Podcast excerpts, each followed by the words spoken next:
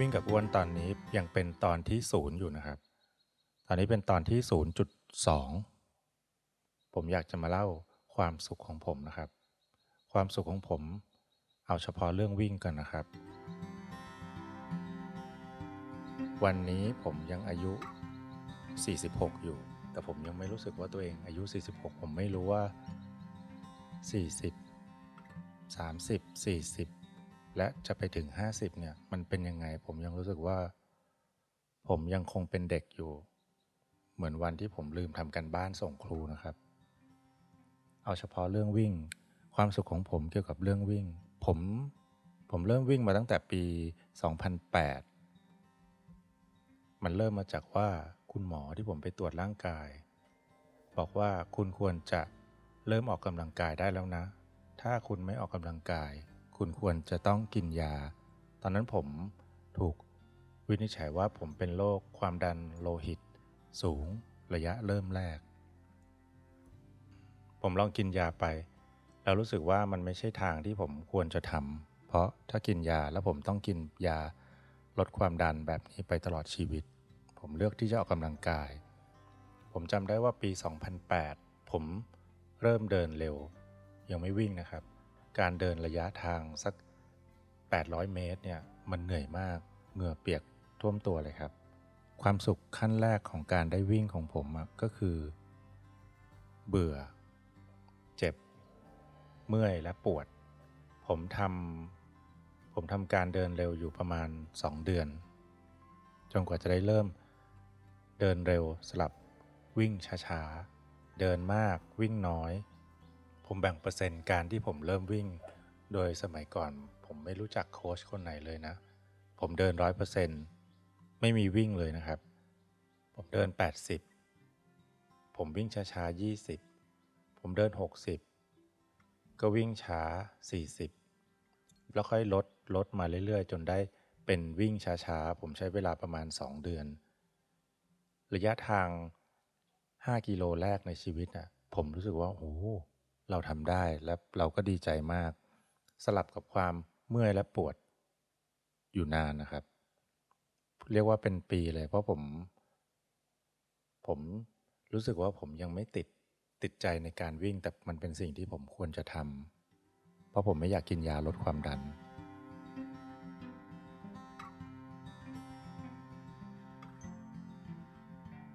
ความสุข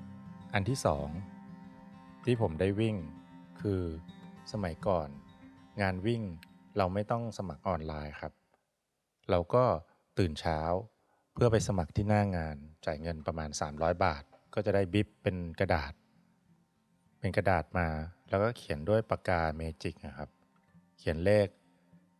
เลขก็ไล่ไปเรื่อยๆ ตามเลขคนที่มาสมัคร บอกอายุเอาบัตรประชาชนให้ดู ยื่นเงิน 300 พี่เขาก็จะเขียนอายุแล้วก็มี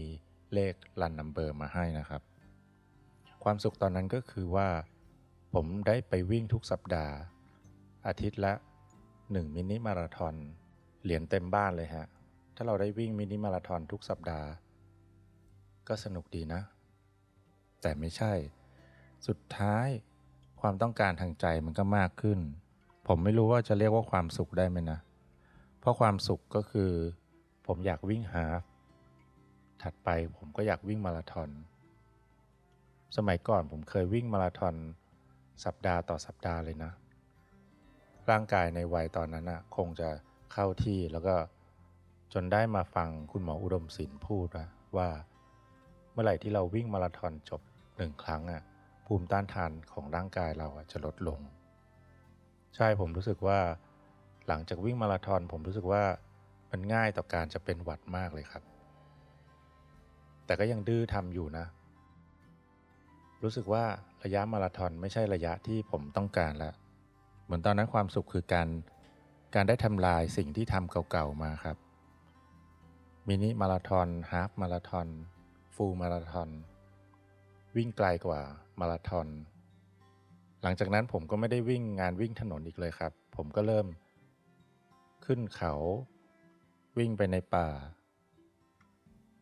ก็เป็นความสุขอีกแบบ แต่เป็นความสุขคนเดียวครับ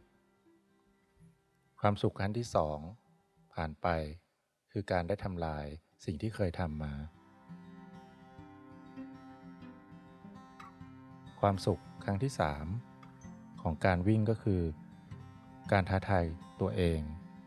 เมื่อเรามีความต้องการมากขึ้นนะ ผมรู้สึกว่าคนเราเนี่ยไม่ค่อยรู้จักพอในสิ่งที่ตัวเองทำพอเราทำได้ เราก็ต้องการทำในสิ่งที่มากกว่า เหมือนครั้งแรกที่ผมเคยเคยพูดกับเพื่อนๆนะว่า มีคนอยากแต่งงานแล้วเขาบอกว่าเขายังไม่พร้อม ยังมีเงินเก็บไม่พอ ผมก็ถามเขากลับว่าคำว่าพอคืออะไร แล้วผมก็ลืมถามตัวเอง และเรื่องพอไม่พอของงานวิ่งของผมอะ่ะก็คือพอผมทำได้ทำได้บ่อยๆ ก็รู้สึกว่าเบื่อในระยะทางแบบนั้น ต้องการหาความท้าทายใหม่ สิ่งไหนที่เคยทำได้ ก็ต้องการที่จะทำให้มันยากขึ้น พอผ่านการวิ่งยาว ร้อยกิโล หรือมากกว่าร้อยกิโล เช่นร้อยไมล์ที่ผมเคยไปวิ่งมานะ ก็เป็นความสุขอีกแบบหนึง่ง เป็นความสุขของตัวเอง เป็นความสุขคนเดียว จนเราลืมความสุขของคนรอบข้าง ผมลืมความสุขของครอบครัว ลืมว่าเขาคงจะเป็นห่วง ภรรยาเป็นห่วง ลูกเป็นห่วง ก็ไม่ได้คิดถึงข้อนั้นคิดถึงแค่เรื่องของตัวเอง ความสุขอีกอันก็คือมีคนมาบอกว่า เนี่ยที่เริ่มวิ่งก็เพราะพี่นะ เพราะเห็นพี่เป็นคนธรรมดาแล้วพี่ก็ออกมาวิ่งดูสุขภาพดี สรุปว่าการที่เขาได้ออกมาทำนะบอกทุกคนว่า เอ้ยลองออกมาทำสิ แต่เมื่อมีคนทำเราก็ถือว่า เออ แค่นี้เราก็ เราก็สุขแล้วเนาะที่เราได้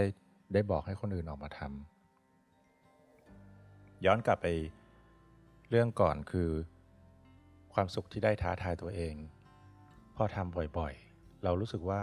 มันไม่ใช่ มันไม่ใช่สิ่งที่เราควรจะหาแล้วแหละ ลูกสาวเคยบ่นว่าเขาอยากวิ่งกับพ่อ ทุกครั้งที่ผมไปวิ่งมาราธอนนะเขาจะมายืนรอแถวแถวหน้าเส้นชัยครับ แล้วก็พอผมใกล้จะถึงภรรยาก็จะตะโกน แล้วลูกก็จะวิ่งออกมา เราวิ่งเข้าเส้นชัยในมาราธอนเนี่ยก็ ก็หลายครั้งมาก ตอนเขาโตขึ้นเขาเคยพูดบอกว่าเขาอยากวิ่งกับพ่อบ้าง แต่เราก็ลืมว่าเราจะวิ่งได้ยังไง ในเมื่อพ่อวิ่งไกลขนาดนั้นกูจะเอาแรงที่ไหนมาวิ่งด้วยกันจนเราลืมว่ามันก็มีงานวิ่งหลาย ๆ งาน ที่มีคนจัดในระยะแค่ 3 กิโล 4 กิโล ระยะที่เด็กพอวิ่งได้นะ เราลืมว่าคนรอบข้างเรา เขาก็ไม่ได้ชอบวิ่งไกล แต่เขาน่าจะชอบที่มีความสุขที่ได้สัมผัสบรรยากาศของการออกกำลังกายแบบแบบการจัดงานวิ่ง กลายเป็นว่าความสุขของผมตอนนี้คือ สุขที่ผมรู้ว่า เออ เท่านี้ก็พอแล้ว สุขที่ได้รู้ว่า นอกจากเราจะรู้สึกมีความสุขคนเดียว คนรอบข้าง เราก็สุขไปด้วย มันเป็นความสุขที่เกิดขึ้นพร้อมกัน ในเวลาเดียวกันและหลายๆ คน คือผมก็ยังไม่อยากจะเลิกวิ่งระยะทางไกลๆนะ แต่ว่าการได้ทำในสิ่งที่ควรทำคือการได้วิ่งกับลูกภรรยา และน้องๆที่ทำงานด้วยกันน้องๆที่ออฟฟิศอะเอ้ยมันคือความแฮปปี้อีกอย่างหนึ่งที่เรายังไม่เคยนึกถึงมาก่อนเลย ตอนนี้ผมรู้สึกว่าการได้ทำอะไรกับคนที่เรารักสำคัญที่สุด เพราะเราไม่รู้ว่า วินาทีต่อไปพรุ่งนี้หรืออีกหลาย ๆ วันน่ะ เราจะเป็นยังไง แต่เรารู้แค่ว่าปัจจุบันน่ะ เราได้ทำอะไรเพื่อคนที่เรารัก นั่นแหละ น่าจะเป็นความสุขที่ควรจะเป็นในชีวิตปัจจุบัน